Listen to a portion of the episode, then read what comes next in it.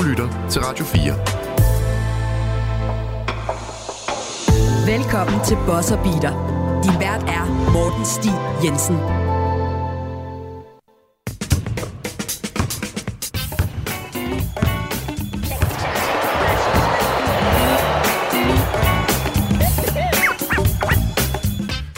Rigtig hjertelig velkommen til dette Boss Beater optakt afsnit for Central Division. Mit navn det er Morten Stig Jensen, og i dag der skal vi jo snakke om Detroit Pistons, Indiana Pacers, Cleveland Cavaliers, Milwaukee Bucks og Chicago Bulls.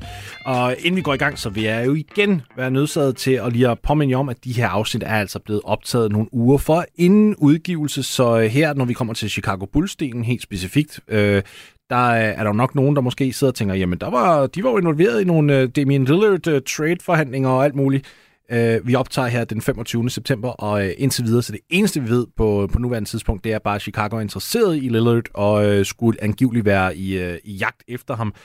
Det er altså, hvad vi ved. Så uh, tag, tag det her som et, uh, en, en, en advarsel for, at vi simpelthen ikke ved det endnu, og uh, hvis I bliver irriteret over det, blame Damian Lillard. Det må være uh, reglen herfra.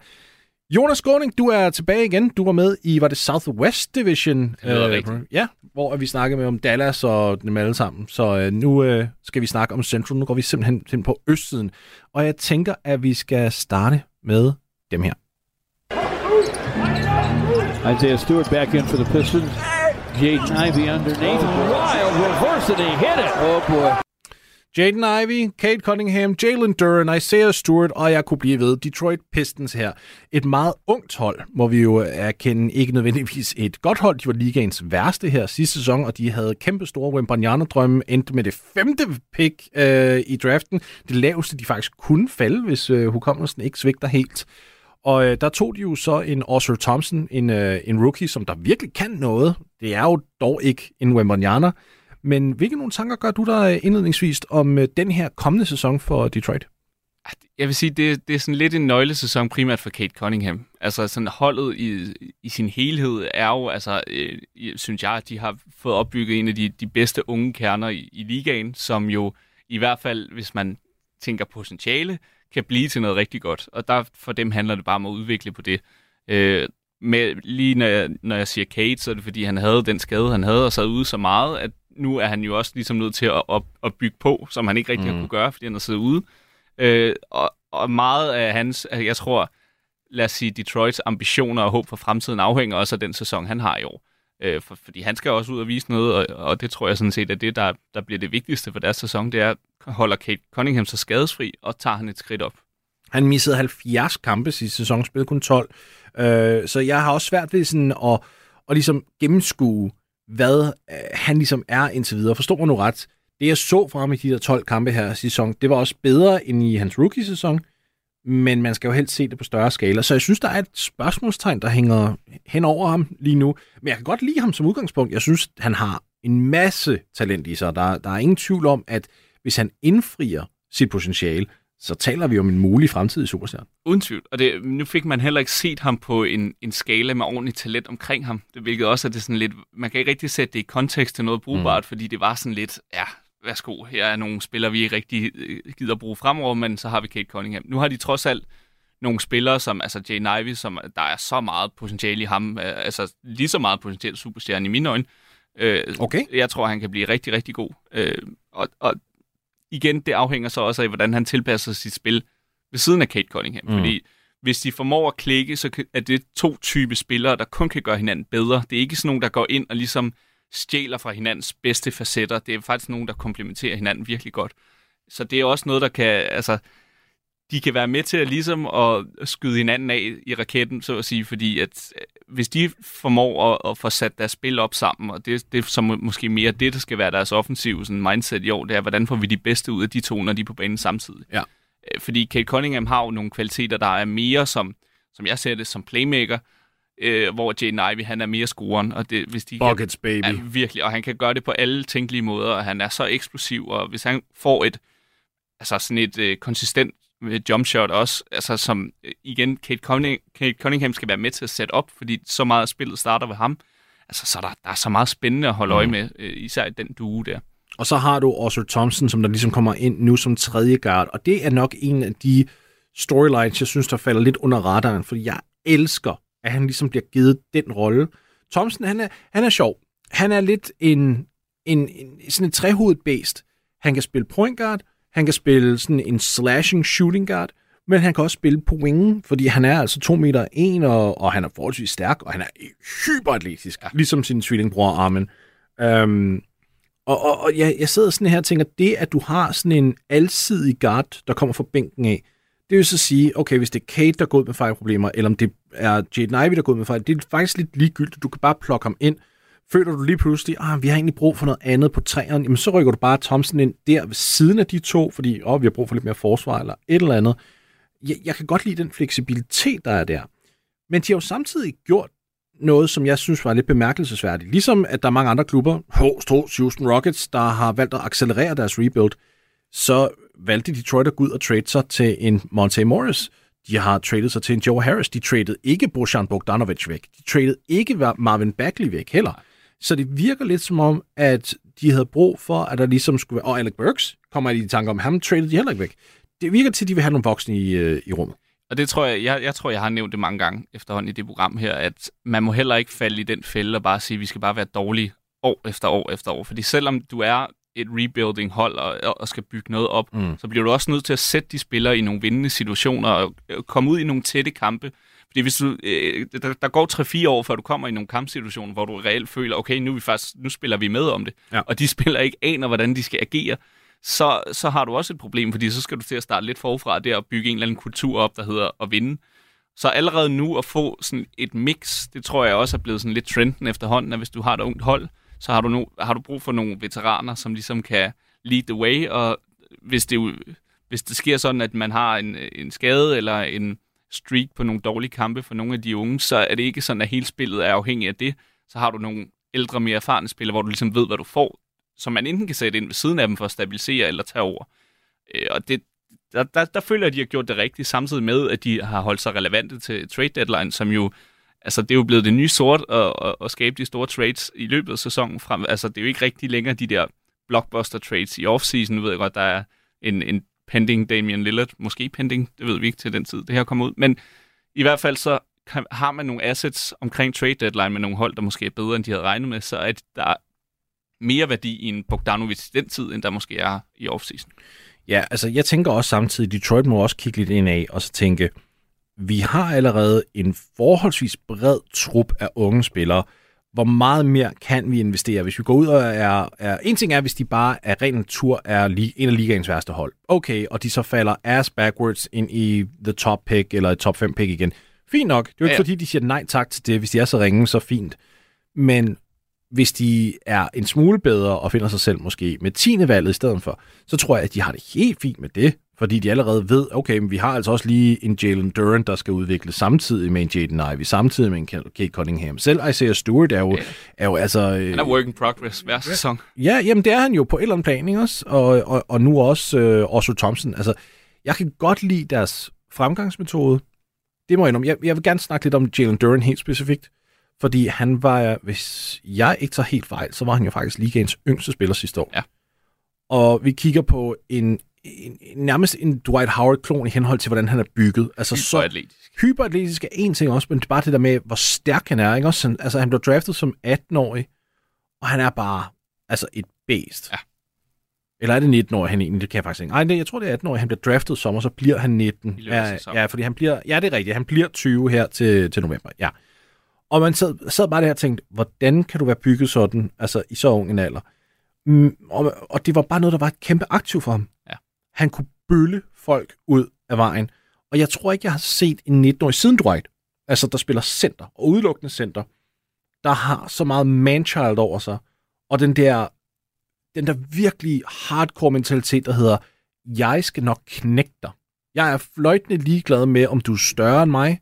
Jeg har, eller højere end mig retter. Jeg har muskulaturen, jeg har styrken til, at jeg kan simpelthen vippe dig af pinden. Det er jo også en spiller, der er spændende at bygge på, ikke? fordi at der, hvis der, der er nogle ting, der er svære at lære, så er det det fysiske. Altså, så han har ligesom de ting allerede, så øh, hvis man snakker rent basketballmæssigt, så er det nemmere at bygge på der, end hvis man skal til at lægge en helt fysik om. Mm. Øh, og de har jo lidt den samme sådan, mold of player i Isaiah Stewart, som jo også bare er sådan en bumstærk energispiller. Øhm, så øh, apropos det, du siger med sådan at, øh, at ende omkring 10. valget, men det giver dem også en eller anden mere øh, realistisk sådan projection, hvornår, altså hvis de nu har øh, flere draft picks og gør godt med, at på et tidspunkt ender ud og siger, okay, nu, nu er det nu, vi laver øh, det store move og trader os til en, til en stjerne mere. Ja. Så er det jo også det der med at vide, okay, hvor langt er vi reelt fra at være relevante. Og det kan du ikke rigtig vide, hvis du bliver ved med at sammensætte et hold, der er skabt til at tabe. Ja. Øh, og, og som du også siger, de har så mange unge talenter, at det er også lidt, hvis du bliver ved med at, at hive dem ind, så ender man jo ned i, at, at din tiende mand skal være et talent, der får 10 minutter per kamp, som jo heller ikke er holdbart for en udvikling. Så de er i sådan en proces nu, hvor de ligesom har valgt at sige, okay, det er dem her, vi går med. Så har de jo stadig sådan lidt en projektspiller i Killian Hayes, som jo også sådan, altså, har været ramt af skader. Alt muligt. Han kan jo også lige pludselig eksplodere. Altså, han har jo hele tiden haft potentiale, han har bare ikke rigtig vist det endnu, men i Glimt har han jo vist, at han har et eller andet talent. Så hvis han også lige pludselig skal begynde, så kan du ikke blive ved med at sige, okay, vi skal bare have flere unge spillere og tabe og tabe. Så man skal give dem en chance for at være nogenlunde relevante. Jeg vil så sige, at der var en grund til, at jeg ikke nævnte Killian Hayes. Og jeg nævnte heller ikke James Wiseman. Nej. Og grunden til, at jeg gjorde det, det er ikke fordi, at jeg ikke tror på dem nødvendigvis. Jo, okay, Hayes tror jeg ikke på. Jeg er ude på Hayes. Der, det, der er jeg. jeg. Tror mere på, på Wiseman, end jeg gør Hayes. Øhm, men jeg tænker, de to er i hvert fald lige nu de største kandidater til at blive sat bagerst i rotationen. Det Fordi tror jeg også. Der er bare spillere, du hellere vil bruge udviklingsminutter på. Jeg tror mere, det er sådan, jeg vil frame det. Ja. Fordi en ting er, at du kan prøve at sidde og sige, åh, oh, okay, Killian Hayes, vi vil gerne give dig en chance, men okay, manden har stadigvæk ikke ramt over 39% for gulvet i, øh, i en sæson, og det er allerede enormt lavt, ikke? Altså vi, eller for den sags skyld ramt over 30% for træeren. Der er mange problemer med ham. Det er der. Og jeg tænker bare, hvis de ser noget i Oscar Thompson for eksempel, eller hvis de tænker, at vi vil gerne give et ordentlig, en ordentlig chance til både Kate og, og Jaden Ivey, så bliver vi også bare nødt til at beslutte ja, os. så er det svært. Også når man har hentet Monte Morris ind. Det er svært at se hans minutter i hvert fald. Men de det synes jeg var ligesom... the smoking gun, ja, at de hiver ham ind. Det, det, det var nok et signal, ikke? Men trods alt må man give dem, at de har ligesom sådan en trio af øh, spillere i Bagley, Wiseman og Kevin Hayes, som de kan kun overgå deres egne forventninger til ja. de tre spillere, og, og om ikke andet, så måske prøve at få noget værdi på trademarket for dem. Altså det, det ser man jo også nogle gange, der er folk, øh, ikke folk, men hold i ligaen, der er enormt reaktive på øh, altså the hot hand spiller, der lige pludselig brænder af og siger, oh, ham må vi have fat i. Ja.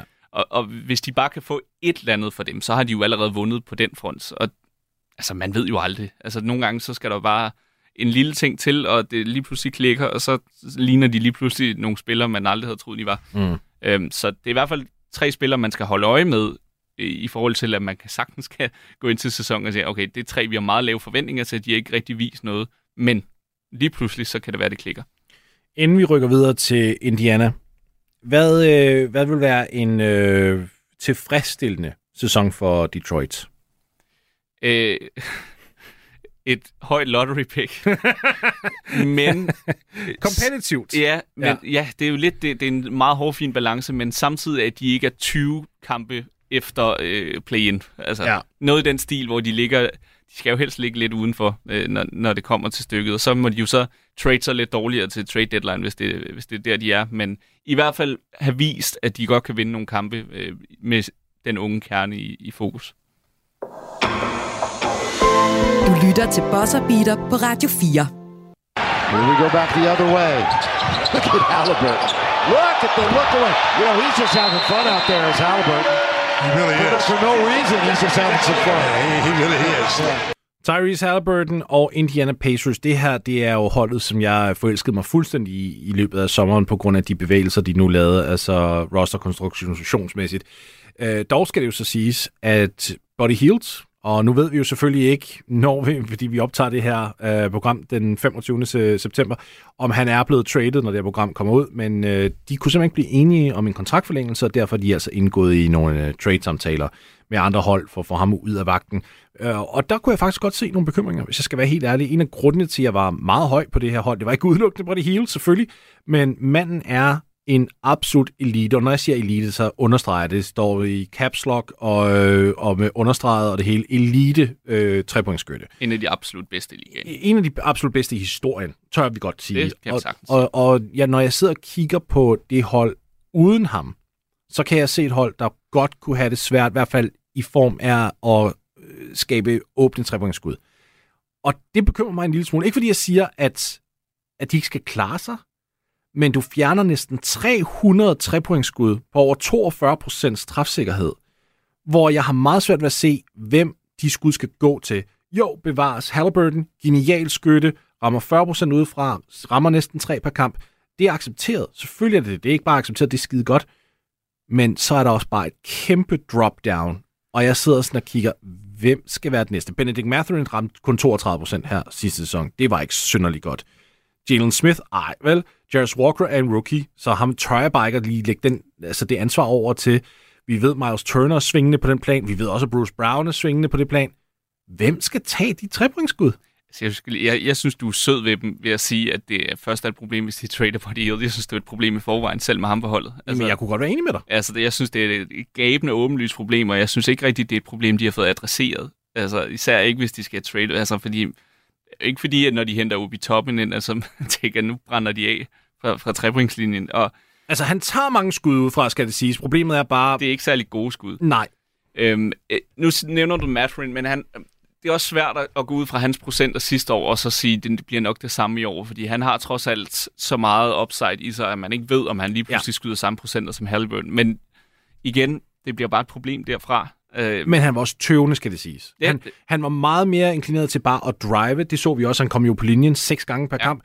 To, kun, to kun fire træer per kamp. Ja, men det, det var så, spørger mig også, den rigtige måde at gribe, gribe sin sæson an på som ny ja. spiller i ligaen. Det var nemlig at sige, okay, hvordan får jeg nemmest mulige point? Og det er trods alt ved at komme på linjen. Øh, men hvis man kigger på den måde, han afvikler hans skud på, eller der er ikke noget i mig, der tænker, at han kommer til at, at være en dårlig trepointskytte. Altså det handler, som du siger, om at, at stole på sit skud, og måske at holdet er lidt bedre designet til, at han får nogle flere åbne skud, i stedet for, at det skal være sådan lidt forseret. Mm-hmm. Men jeg tror, jeg tror, der kommer mange forserede trepointsafslutninger for det hold, og det, det bliver nok meget Therese Halliburton, der skal skabe det på egen hånd, øh, hvis, især hvis Buddy Hill ikke er der, fordi så tror jeg, at der er mange hold, der ikke er så bekymret ved at efterlade en eller to hjørnet. Ja. Øhm, og så er det, det begynder at blive lidt komprimeret. Øh, så jeg, jeg kan godt se, at de får det svært, offensivt i hvert fald. Og det er jo også en ripple effekt, fordi vi sidder bare og snakker om det her med at generere trepointskud, men det er jo mere end det. Det er jo et spørgsmål om at have en eliteskytte, de åbner driving lanes. Så hvis du lige pludselig har det væk, så kan forsvarskæderne simpelthen sige, men okay, vi har det faktisk bedre med at kollapse. Milwaukee Bucks synes jeg er et, et glimrende eksempel ja. på et forsvar, der valgte at sige, prøv vi giver faktisk trepointskuddet til hold, vi, så længe vi bare fjerner skud nær ringen. Øh, og det vandt de et mesterskab på. Ja. Altså, den filosofi virkede. Og her er der altså bare ikke, for Indiana i hvert fald, er der ikke nogen, der ligesom kan gå ind og straffe dem indvendigt også til sådan en grad. Du har brug for nogen, der kan sprede gulvet nok til, at Halliburton især kommer ind i midten af feltet, og så tage nogle beslutninger derfra. Han skal være en af dem, der kommer ind i midten af feltet, får forsvaret til at kollapse, og så finder skytterne ude i hjørnet. Men nu, der kan du køre single coverage på ham hele tiden. Ja. Og det tror jeg ikke ligefrem er et fantastisk spil for fremtiden. Så, så jeg elsker, hvad de har gjort. Jarvis Walker elsker det, elsker øh, Bruce Brown og der, men de har brug for nogen, som der kan give plads til de her gutter, der rent faktisk at gøre noget. Ja, det, og det er derfor, det bliver spændende at se, hvad de egentlig ender med at gøre med Body Heals, hvor at hvis jeg skulle lege GM for det hold, så mm. ville jeg tænke, okay, det virker som om, der trods alt er ret høj interesse i ham. Fra, hvad man hører, der er i hvert fald blevet nævnt op til 6-7 forskellige hold, der, ja. der gerne vil involveres i de trade-snakke. Hvis man nu kunne bytte altså en, en af ligaens bedste trepointskytter for to, der er solide trepointskytter. Ja, over, over gennemsnittet. Ja. ja. Så føler jeg, at de er kommet bedre ud. At det, altså, deres hold er bedre, end det var med Body Hill. Ja. Øh, ikke, ikke så meget i forhold til, at de skal have nogle spillere, der er på niveau med ham, men det handler mere om holdsammensætningen og øh, det, de kan sætte på banen i forhold til at få spillet til at fungere. Og der, der er brug for flere skytter. Altså, ja. og det, det må være noget, de skal kigge på i løbet af offseason. Øh, tiden vil vise, hvor, hvor glade de er for Miles Turner også, om han er tilgængelig. Øh, altså, det kan jo godt være, at der er en, en større plan med det. Altså, jeg er glad for, at du nævner Turner. Fordi det har vi skal til at snakke om nu. Ikke nødvendigvis kun i henhold til trepoints øh, samtalen her. Men han tog om noget et skridt op sidste år. Det gjorde han. Øh, jeg sidder her og kigger på hans salg. Han spillede faktisk præcis det samme antal minutter per kamp året for inden, som han gjorde sidste år, 29,4. Og han hoppede med 5,1 point per kamp. Det gør du ikke bare. Nej. Det er at være bedre. Altså især også fordi han delte jo gulvet også med en Benedict Mathurin, Tyrese Halliburton kom ind, og, Halliburton gjorde i hvert fald sit til at få Turner ind på de rigtige øh, positioner og alt det her. Han var langt mere effektiv for gulvet af. Han kom også lige, lige pludselig ud af ingenting, begyndte at komme på linje. Altså, det her det er en spiller, som der historisk set har været dårlig til at komme straffekastlinjen. Ja. Og sidste år var det sådan et, når jeg, jeg er 6'11, jeg er forholdsvis stor, altså jeg er ikke øh, sådan, altså jeg, jeg vejer ikke kun 90 kilo, jeg vejer solid 120.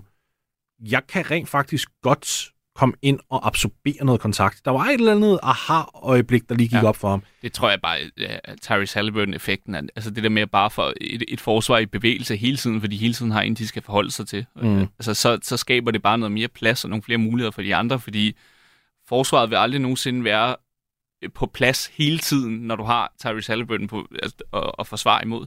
Og det giver bare sådan en som Miles Turner noget mere plads at, at angribe på, og så som du siger, så var det som om, der klikkede et eller andet hos ham, hvor han sådan, okay, jeg behøver ikke kun være ham, der blokerer tre skud per kamp. Altså, jeg kan faktisk godt noget andet, end at bare skyde nogle træer.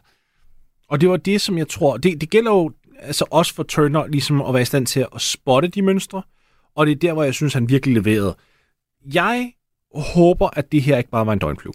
Fordi lige nu må vi jo sige, når vi kigger på karrieren, så er der et år, altså sidste, der skiller sig ud kontra resten. Ja. Jeg håber på, at det her, det var starten på noget nyt. Hvis han vender tilbage til de der mellem 12 og 14 point per kamp, så er det i problemer. Og det, altså det tror jeg ikke. Jeg vælger at være optimistisk omkring Turner, fordi det virkede som om, han, igen, det virkede virkelig som om, at det var, det var ikke bare fordi, han gerne ville mere. Det var, altså, det var en slags, okay, jeg er nået til det punkt i min karriere, hvor jeg begynder at kunne spotte nogle, nogle mønstre, og jeg kan øh, gøre nytte til dem, øh, eller gøre nytte af dem. Så jeg, jeg vælger at satse på det. Nu kigger jeg så på helheden af den her roster. Og igen for at vende tilbage til trepointskuddet. Jeg kan ikke se et scenarie, hvor i Turner ikke bliver nødt til at tage flere af dem, fordi han kommer til at sætte de fleste screens. Ham og Obi Toppen kommer til at sætte rigtig, rigtig mange screens. De begge bliver nødt til at poppe ud bag den trepointslinje og tage eller helvedes mange skud. Og der kunne jeg måske godt sidde og tænke, hvad betyder det for Turner effektivitetsmæssigt? Fordi han var genial inden for trepointslinjen sidste år. Ja, altså jeg, jeg tror ikke, han får den sæson. Altså, jeg tror ikke, det går opad. Altså, jeg tror, det bliver et resultat af det, du siger. Altså, at de ikke har noget spacing, og der er nogen, der, der bliver nødt til at gøre det. Og ja. der er det bare så oplagt i, i moderne NBA, at det er ham, der sætter screen, der, der, der bliver åben til en træer. Det er fandme også nemt at få en træer ud for en pick and pop nu til Det er det virkelig, og det er bare et problem, hvis det er det eneste, de kan gå til. Fordi at det bliver meget nemt at læse, hvad det så er, de gerne vil. Altså, fordi hvis Miles Turner driver, og Halliburton gør det samme, så er der jo ikke, altså, der er jo ikke nogen, de skal være bange for, der så står frie ud over dem. Altså, ja, en tertiær-spiller. Ja, ja, ja. Og, det, og det er der, deres, deres problem kommer til at være, fordi jeg tror bare, de bliver nemme at, at, at lave gameplans for det hold. Øh, sådan, hvordan, hvad gør vi rent defensivt? Ja, når det er Indiana, ja, vi gør bare det her så. Øh, så jeg, jeg, jeg tror, de går en hård sæson i møde, og det er også derfor, jeg tror, at Miles Turner kan ende med at blive uh, en de, de, de, de trader, fordi de bliver nødt til at ændre på et eller andet. Uh, og uh, hvad har de ellers af trade pieces, hvis de først får flyttet Body Hill inden sæsonen er gået i gang, så har de bare ikke rigtig meget andet, de kan flytte for værdi. Det er sjovt, altså fordi at jeg sad virkelig der og tænkte, det her, det er et hold, der kunne vinde 50 kampe, og, og Tyrese Halliburton tror jeg faktisk kunne være sådan en MVP-boss-spiller. Og lige så snart jeg ser, oh oh, body healed, ved, altså væk derfra og trade, så falder det der korthus en lille smule sammen, fordi man bare kan se, det er virkelig meget ansvar, der lå på ham, for netop at skabe de driving lanes til dem alle sammen. Uh, ikke fordi Body Heal, som sagt, altså han er jo ikke, forstår man nu ret, han er en elite-skytte, der er ikke så meget andet. Altså, det er ikke fordi, Ej, han er en ballhandler, eller en defensiv spiller, eller Men playmaker. det er trusselsniveauet på banen, du hele yes. tiden skal, skal være opmærksom på, og du kan aldrig nogensinde bare sige, ah, okay, så lader vi ham stå. Ja. Og det vil sige, at der hele tiden er en eller anden open lane et eller andet sted, fordi der er en, der, der er occupied med at stå og kigge Body Hill i øjnene og sige, får du bolden lige om lidt? Præcis, og det er den frygt, den er nu væk, og det er der, hvor jeg nu kan frygte, nu skal der gå rigtig meget gennem hænderne på andre spillere. Ja der ikke kommer til at have de fordele. Der er en ting, jeg dog glæder mig rigtig meget til. Jarvis Walker, som jeg har snakket meget om på det her program, han kommer til at være sådan en, øh, en short roll monster, tror ja. jeg. Og det bliver rigtig interessant at se, fordi det tror jeg, de har brug for. Hvis de ikke har en body heal som spacer, så kan du i det mindste prøve at kompensere ved at have en nasty ass power forward, som der får bolden der omkring ved straffekastlinjen og kan tage beslutninger. Det er måske også det, de har, altså det, den måde, de sætter deres lid op i toppen på, grund til, at de har hentet ham ind. Det er, at man skal have noget af det samme for ham, og det er så igen, stoler man på det. Ja. Han, han har jo aldrig været det. Altså, han har jo været en, en, hvad skal man kalde en play finisher, og det tror jeg næsten er mere oplagt, han bliver her, end for eksempel i New York, hvor Tips, Tips, man, kæft, ja, Tips ja, kunne ikke finde bruge ham. Forstår mig ret, det er bare, øh, hvis han, øh, hvis han også skal afslutte spillene, Ja. altså, så er det jo igen afhængigt af, hvordan, de får, øh, hvordan får du bygget det angreb op, så du får ham ind omkring ringen, hvor der ikke står tre forsvarsspillere. Jamen det, der tror jeg netop, at han bliver sådan en, der cutter utrolig meget baseline, og det er der, hvor du har en Jarvis Walker, der ligesom bryder det ned. Hvis du tænker på, hvad kan, hvad kan være et rigtig godt eksempel? Jo, øh, Joachim Noah i sin tid. Ja. Joachim Noah, Taj Gibson-vinkelen der. Så du havde Noah, der kom ud og sætter en høj screen for Derrick Rose, for eksempel. Noah sprinter hen til straffekastområdet, får bolden der. for... Nej, men så, så, kommer, så kollapser forsvaret. Forsvaret ryger, ryger op til Joachim, fordi du ved, at oh, okay, han kan drive derfra. Så lige så snart forsvaret kollapser, Så så, kom, så kommer Taj Gibson cutten ind, og så er det et lob. Jarvis Walker er en undervurderet dygtig playmaker. Og bare til sådan at aflevere rent generelt. Jeg tror, vi kommer til at se overraskende mange Jarvis Walker, Obi Toppin, alley som altså paringer i løbet af sæsonen. Toppin skal bare forstå, okay, jeg skal cut på det helt rigtige tidspunkt. Og det er en kunst. Det er en kunst, og det er også der, hvor spørgsmålet... Jeg ved, om det en var en af grundene til, at han nærmest blev altså, eksklusivt en trepointskytte her sidste år. Jeg har, altså, det her, det er stadigvæk en af de mest vanvittige tal, jeg har altså fra, fra hele den der Knicks-sæson. Toppen året for inden sidste år, altså i 2021-22 sæson, hvor han havde sin bedste karriere indtil videre, spillede cirka 17 minutter per kamp, tog 2,3 trepointsskud per kamp. Ikke? Altså, det er sådan fair nok. Altså, det er en, det er en god nok, god høj volumen for en power forward.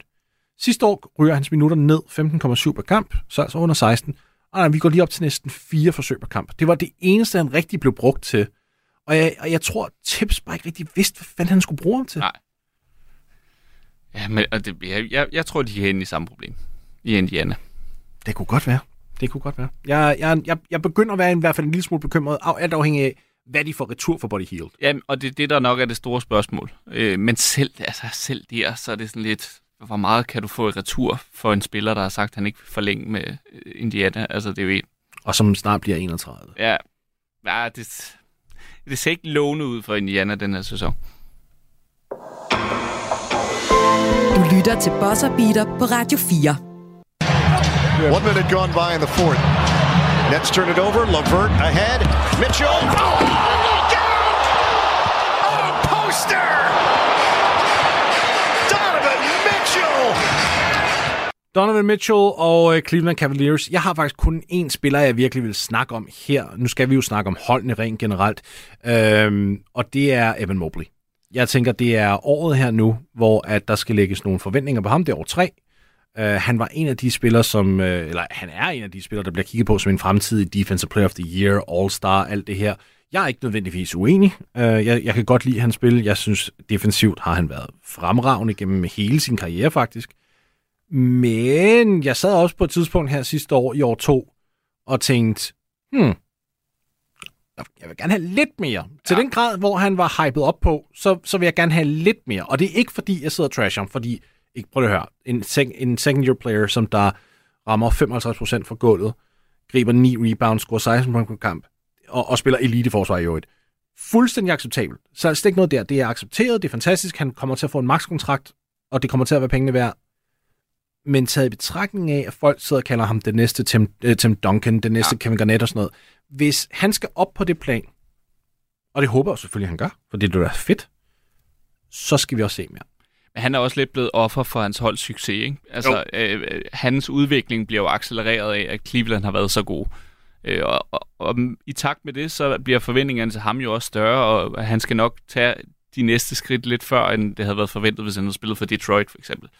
Øhm, så det, det er sådan en make it or break it øh, sæson for Cleveland, i forhold til, hvor, hvor stort et skridt tager han. Fordi mm-hmm. hvis de skal rykke sig, så kommer det meget ind på, hvor meget han når at udvikle sig i løbet af sæsonen. Og det er jo så også det spørgsmål, der er, det er, hvor meget kan han nå at udvikle sig, øh, i hvert fald når det kommer til altså, antal boldberøringer og alt muligt. Når du, du har jo altså stadigvæk en Darius Garland, du har en Evan Mobley, du har en Jared Allen, Nu har du fået en uh, Max Struz ind, der også skal have nogle skud. Du har stadig Caris LeVert på rosteren også. Det er ikke fordi, jeg siger, at, at det er negativt at have alle de her spillere på, på rosteren, men jeg kunne godt forestille mig, at det måske gør Mobleys proces en lille smule langsommere, end hvad man egentlig ønsker, det skal til. Ja. Man burde måske også i Cleveland bruge den her sæson til at finde ud af, hvad skal han være på lang sigt? Skal han være power forward, eller skal han være center? Fordi så har... Synes du, der er en stor forskel med ham især? Jamen, jeg tror bare mere i forhold til, hvordan deres hold er bygget op. Og når ja. du både har ham og Jared Allen, at man skal tage en eller anden beslutning på et tidspunkt, om man skal have de to på banen samtidig i resten af ens run som, øh, som contender, som jeg jo egentlig føler, de er. Øh, der ved jeg ikke, om det vil på sigt være øh, lige så succesfuldt at have de to på banen samtidig. Øh, hvor at hvis Evan Mobley kunne tage et skridt op og lade ham være centerspilleren, og mm. de mhm. så kunne finde en valid øh, free and D øh, power forward, altså som primært spiller godt forsvar og tager nogle, nogle højprocents træer, ja. så tror jeg hellere, jeg vil gå med den løsning. Jeg tror, det handler om, hvor meget Mobley kan udvikle sig på øh, trepointslinjen. Går tilbage til trepointskuddet igen. Men ja. Det er bare et, et relevant våben. Hvis han kan blive den her, du ved, 150, 175 trepointers per sæsonspiller på 38-39% strafsikkerhed, så har jeg ingen kvaler med at fortsætte den her lineup. Ej, ej, helt enig. For, fordi defensivt er Allen og Mobley altså suffocating. Det er... Det er vanvittigt godt. Helt vildt. Og, og derfor så tænker jeg, hvis det kommer ind på det. Det, som jeg nok faktisk tænker, det er, for vi sidder alle sammen og kigger på Mobley, som den, der skal til at tage de her skud og sådan noget. Nu har jeg altså set Jared Allen spille i mange år. Det der skud er ikke et dårligt release.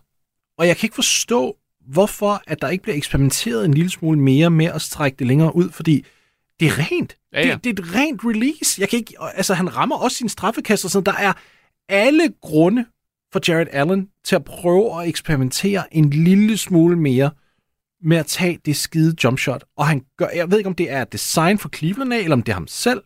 Jeg tror, det er per design, for at man altså på alle tidspunkter vil have ham omkring ringen, øh, fordi at han til hver en tid vil kunne skaffe en ekstra possession ved at tage en offensiv rebound.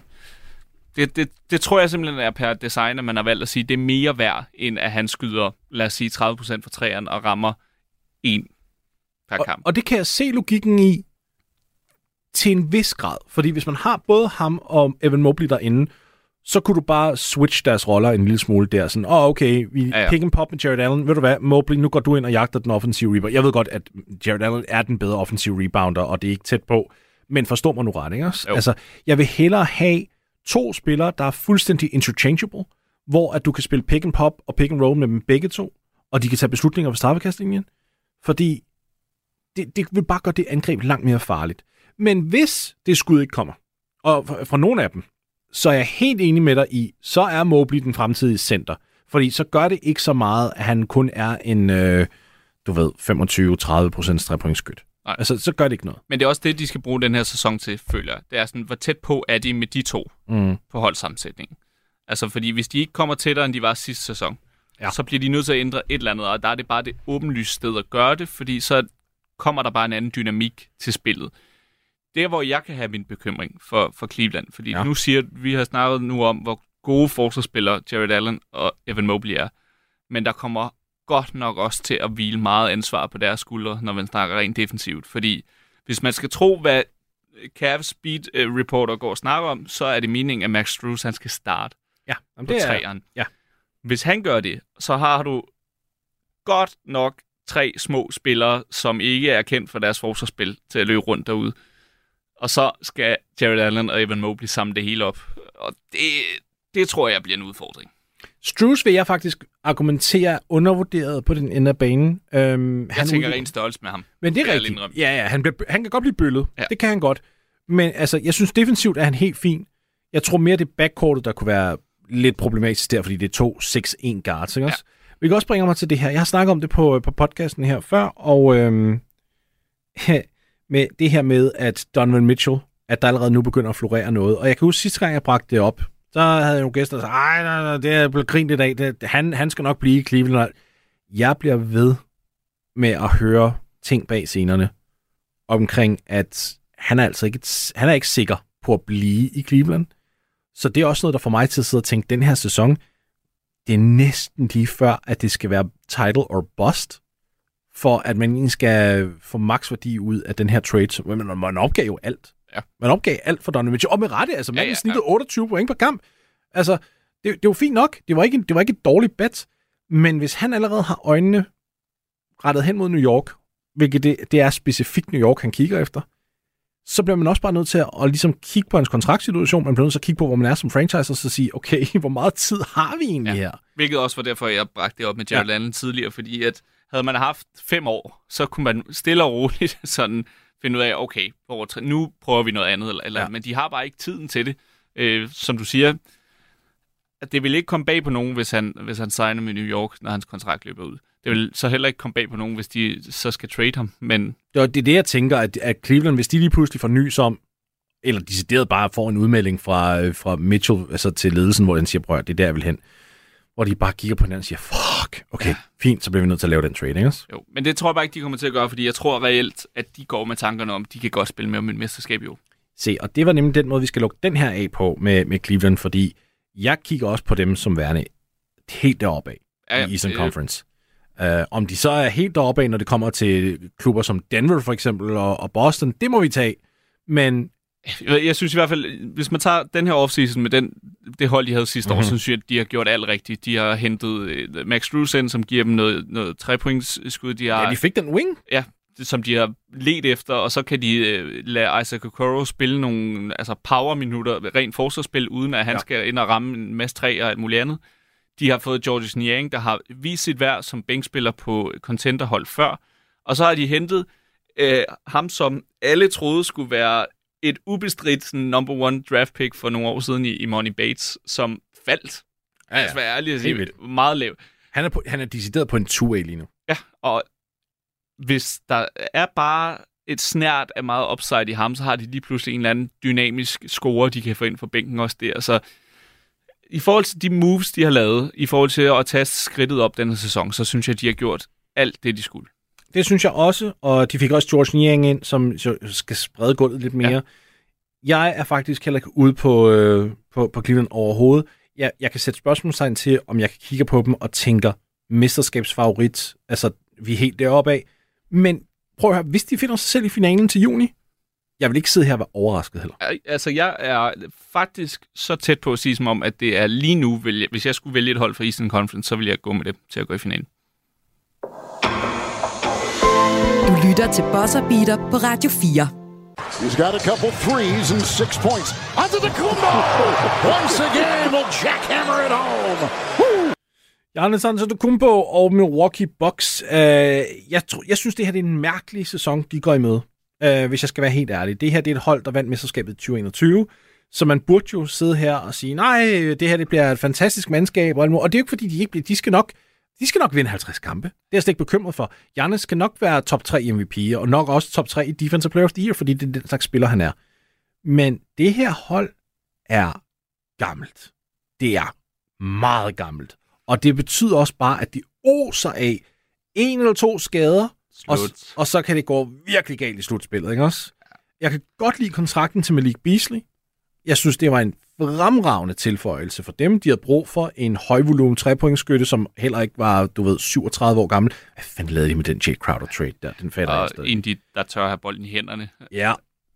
Ja, ja, ja, det gør han jo. Altså, det... Jamen, jeg fik jo lidt afslået mine forventninger til dem, vil jeg sige. Jeg tror på, at Cleveland bliver det hold for Eastern Conference, der går i finalen. Du er ude på Milwaukee i år?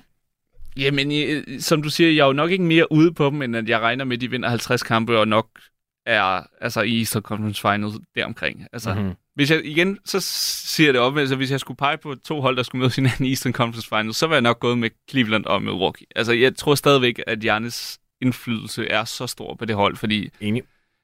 Plus en Chris Middleton, der forhåbentlig holder sig skadesfri den her sæson, så er det også et lidt andet hold, man har mere at gøre, end at man skal gå og, og have spørgsmålstegn omkring, hvor de reelt får deres scoring fra, når Giannis ikke øh, har bolden i hænderne, eller, eller griber den. Så det, det er jo et fint hold. Ja. Udenom ham, men det er jo ikke et godt hold udenom Janis. Og det er der, jeg nok har mine bekymringer. Ja. Fordi kigger man på den primære øh, projekterede rotation, skal jeg nok hellere sige, for alt kan jo ændre sig Og nu har de jo også fået en ny cheftræner, de har fået Adrian Griffin ind, så det kan ja. godt være, at han ændrer i, i, hvordan der normalt spilles. Så hvis man kigger på rotationen, så er der altså ikke en spiller, som der har spillet færre end fem år. Og de fleste ligger på den anden side af otte sæsoner.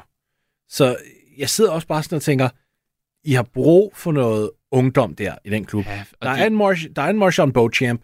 Ham vil jeg faktisk gerne give lidt flere minutter til i år, bare ja. for ligesom at sige, okay, der skal, der, der skal, skal noget energi noget. Ja. i det her. Jamen, det er jo, altså, du, de, de tre spillere rundt om Janis, der, der, har, altså, der var med til at, at få dem på de højder, og, og tidligere har været, gjort dem relevante, de er jo alle sammen blevet over ældre. Det, det er jo svært at undgå, og det mm-hmm. er jo mhm. bare desværre noget, et punkt, de, de tre spillere, nu snakker jeg selvfølgelig om uh, Drew Holiday og Brook Lopez og Chris Middleton, at det efterhånden er ved at nå det punkt, hvor man sådan, jamen, hvad kan man egentlig forvente af dem? Ja. Øh, og det, det kunne jeg godt være lidt bekymret for. Og det er også der, jeg er, fordi det er mange år, de har på sig nu. Ja, og, og igen, de skal nok vinde 50 kampe i grundspillet, det er ikke sådan, men når de kommer op mod nogle af de der hold i playoffs, som bare har flere kort på hånden at spille, og som ja. ret ofte er baseret omkring nogle meget unge, dynamiske spillere, der kan spille 48 minutter uden at blive trætte, så får de bare nogle problemer. Ja. Og ja, jeg, jeg har svært ved at se, at det skal ende i mesterskab for dem jo. Det, der tæller imod vores kritik, heldigvis, nu skal vi prøve at tage den fra begge sider nemlig, det er, at Middleton så genial ud i slutspillet trods alt. Vi snakker 24 point, 6,5 rebound, 6,5 assist, over 40% for træeren, kom på linjen 6 gange per kamp han lignede med Chris Middleton. Ja. Så hvis vi får den version tilbage, jeg synes virkelig, det er ham, der ligesom er oh, ja, altså, nøglen i det her. Hvis han kommer under 20 point per kamp, så har de ingen chance. Nej, han skal tilbage til Chris Middleton-dagen. Ja. Hvis han gør det, så kunne jeg godt fristes til at sige, okay, jeg kunne godt overtales til, at de lige havde et run til. Hvor til finalen, muligvis hvis de heldige, kunne de vinde helt lort. For det som vi altid ved, hvis du bare kommer til finalen, så er der altid en chance, afhængig af, hvor rask yes. det andet hold er og alt det her. Så, så det er ikke, fordi jeg udelukker, at Milwaukee kan vinde mesterskab. Det gør jeg ikke. Jannes er der stadigvæk, og bare Jannes' stedværelse og en rask Chris Middleton, det gør, at den mulighed eksisterer. Hvad der nok kan bekymre mig, det er, som du også kom ind på, er de raske i slutspillet først og fremmest. Og sekundært, hvis de ikke vinder i år, tror vi så på, at de kommer tilbage næste år, hvor de er et år ældre og tage det hele. Fordi der vil jeg nok være klar til at sige no. Ja, det er lidt det er sidste år for den her kerne. Ja, det, det må det være. Om de vinder eller ej. Ja, ja, men problemet er også, hvilket nok også er grund til, at de ikke har ændret noget i år, det er, fordi de ikke kan ændre noget. Fordi ja. det er jo ikke, fordi der står en række af hold i kø for at sige, uh, lad os samle Drew Holiday op, så får I en masse gode spillere. Altså, det, det tror jeg ikke, der er et marked for. Det skulle da klart, han går pension lige om lidt, siger ja. manden jo selv. Ja, ja, men altså... Det er sådan, man slagter sin trade-værdi, børn. Det, det er... er bare at effe ens ja. eget hold fuldstændig. Ja. Far, hvordan sørger jeg for, at der ikke er nogen, der vil hyre mig? Jamen, Sønneke, du skal bare sige, at du går på pension. Jeg gider ikke spille mere. men ja, altså, Jannes, han ligner også efterhånden mere og mere. Man havde jo hele tiden tænkt, at han var lifer i Milwaukee, og nu er han jo også selv begyndt i ordlyden at sige, ja. åh, oh, men ikke, ikke for enhver pris. Altså, så længe der er et mesterskabsværdigt hold omkring mig. Og det er der ikke nu. Så hvad tænker han ikke, hvis de ikke præsterer i år? og som du siger, alle bliver et år ældre, så tror jeg også, at det er, det er Janis på lån tid. Og det betyder så også, at de er nødt til at holde et så kompetitivt hold som muligt omkring ham i den tid, de har ham, og det er så tilfældigvis bare det hold, de har nu. Og hvis I har lyst til at høre mere om hele den Jannes Antetokounmpo-situation, så kan I gå tilbage og høre den øh, Boss Beater Special, jeg lavede sammen med Thomas Nielsen i øh, september måned. Der går vi nemlig igennem det hele. Jonas, hvad, hvad tænker vi her om, øh, om Milwaukee? Hvad er øh, acceptabelt, hvad er skuffende? Acceptabelt Eastern Conference Finals. Ja. Alt andet er skuffende. Og de vil jo nok være skuffet, hvis de ikke kommer i finalen. Det er ja. jo også det mindset, de er nødt til at have.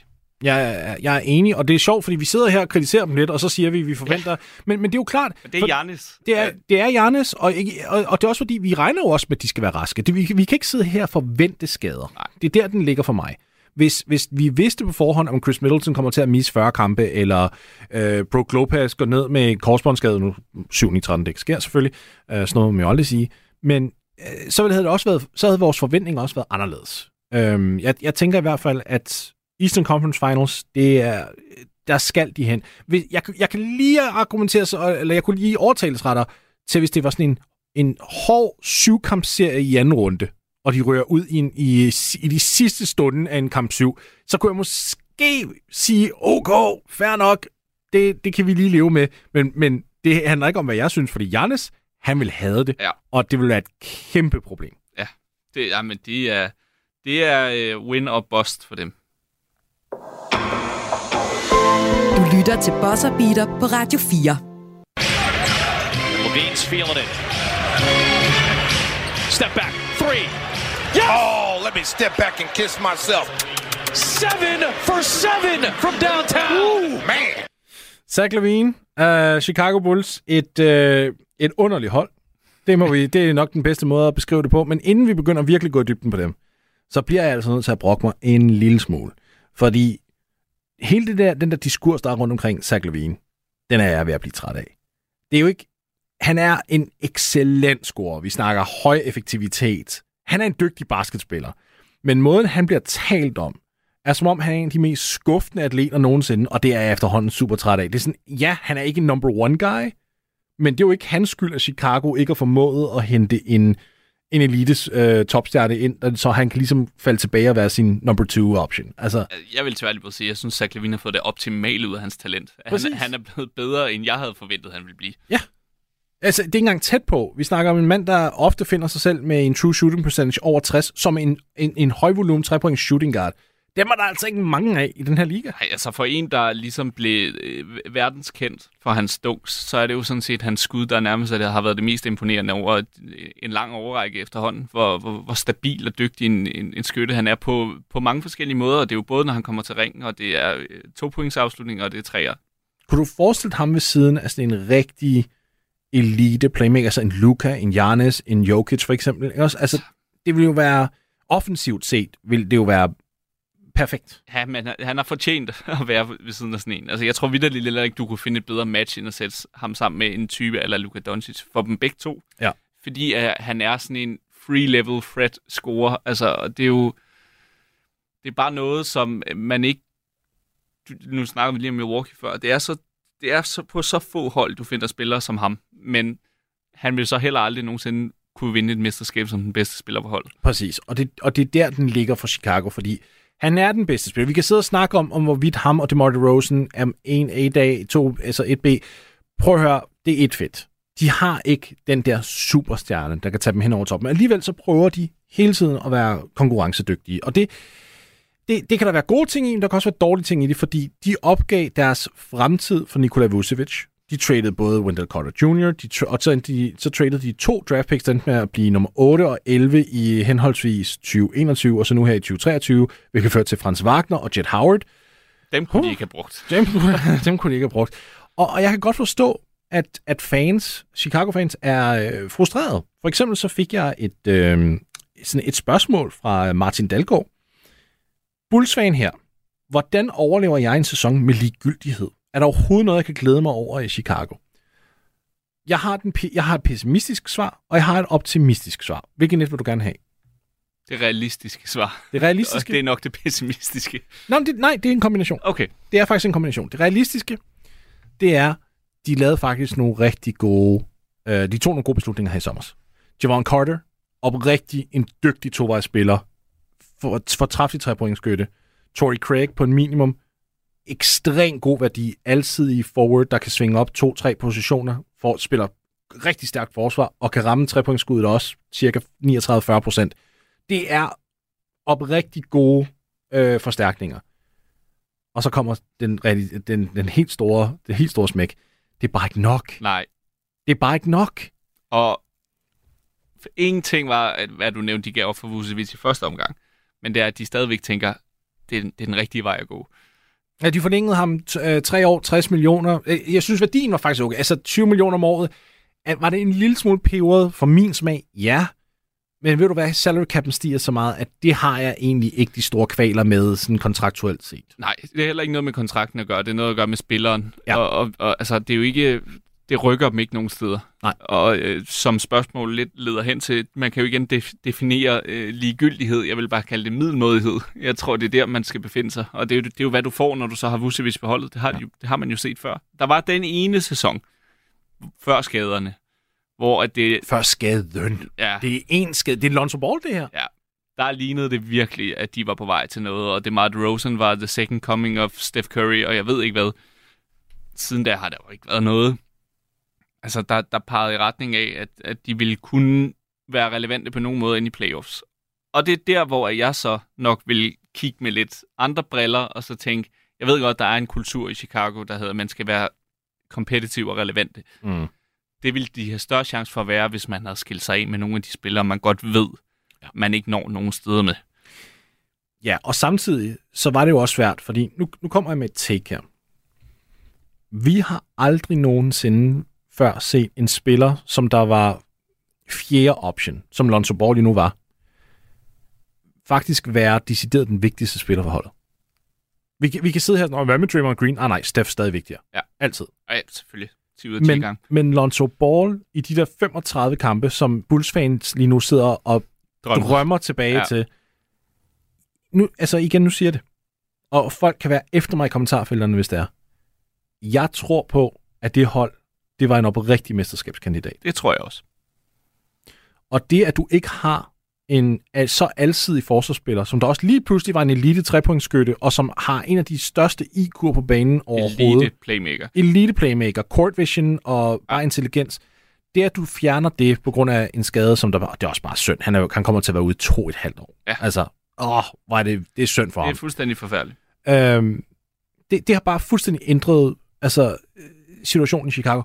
Ikke fuldstændig ulige Derrick Rose i sin tid. Ja. Med, altså, det her, den her franchise, de, de, de, de, burde, de burde bare have pivoted, efter det her skete. Det er jo det, fordi det kunne de ikke have taget højde for på det tidspunkt, og på det Nej. Tidspunkt, hvor Lonzo Ball han var rask, var det, det altså den helt rigtige sammensætning af spillere. Fordi Ja. udover at Lonzo Ball har ligesom den basket-IQ, han har, så har du samtidig også DeMar DeRozan og Zach Lavine. Mm-hmm. Det hele klikkede bare og gik op i en højere enhed.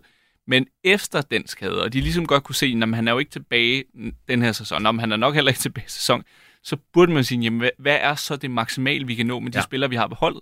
Det, ved- hvad har været, altså, at bedst første runde exit i playoffs. Ja. At man ikke har tænkt, hvad kan være mest værd for os? Det, der, der forstår jeg så, ikke, og det er blandt andet der, jeg har mit problem med Vucevic kontraktforlængelsen. Ja. Det er, at man så øh, for det første accepterer, men også køber ind på det sted, man er lige nu. Man havde ikke lyst til at miste ansigt, det er derfor. Nej, men og det, det er jo nok det, det hele Ja. står og falder tilbage, men altså, de havde måske skulle ofre en sæson, Mm. og så havde man været relevant igen. et skridt tilbage, to frem. Det er en filosofi, de aldrig har brugt, gjort sig brug af, og det er derfor, de er et af de mest irrelevante franchises i NBA nu, ja. i hvert fald.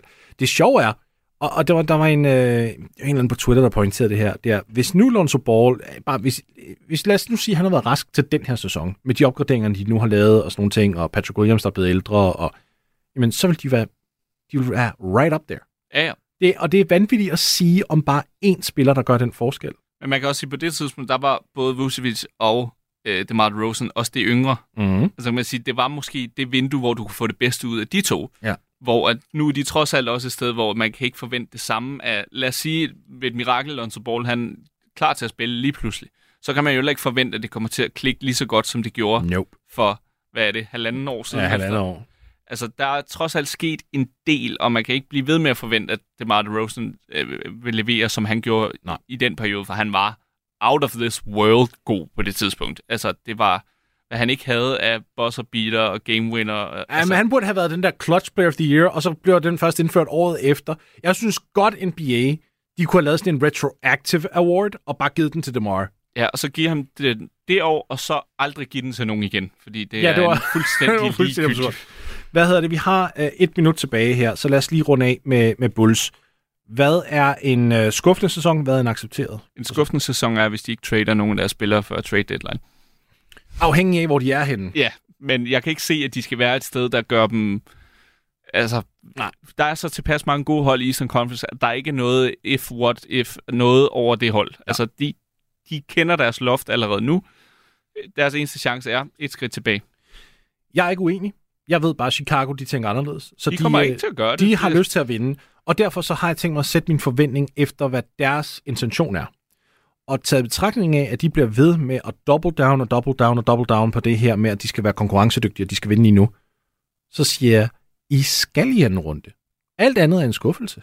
Ja. Og jeg har tænkt mig at rive jer i stykker, hvis I ikke gør det. Og jeg kan se rigtig dum ud, hvis det her program kommer ud, og de har traded for Damian Lillard i mellemtiden. Det er jo nemlig den sidste ting her, fordi at øh, dags dato her, 25. september, så er de nemlig i øh, kapløbet om Damian Lillard, så må vi jo se, om det har ændret, hvordan det ser ud. Det var Bosson og Jonas Skåning. Tusind tak, fordi du var med for at bryde Central Division ned. Uh, til alle jer derude, tusind tak for at lytte med, og indtil vi snakkes igen, så pas rigtig godt på jer selv. Du har lyttet til en podcast fra Radio 4. Find flere episoder i vores app, eller der, hvor du lytter til podcast. Radio 4.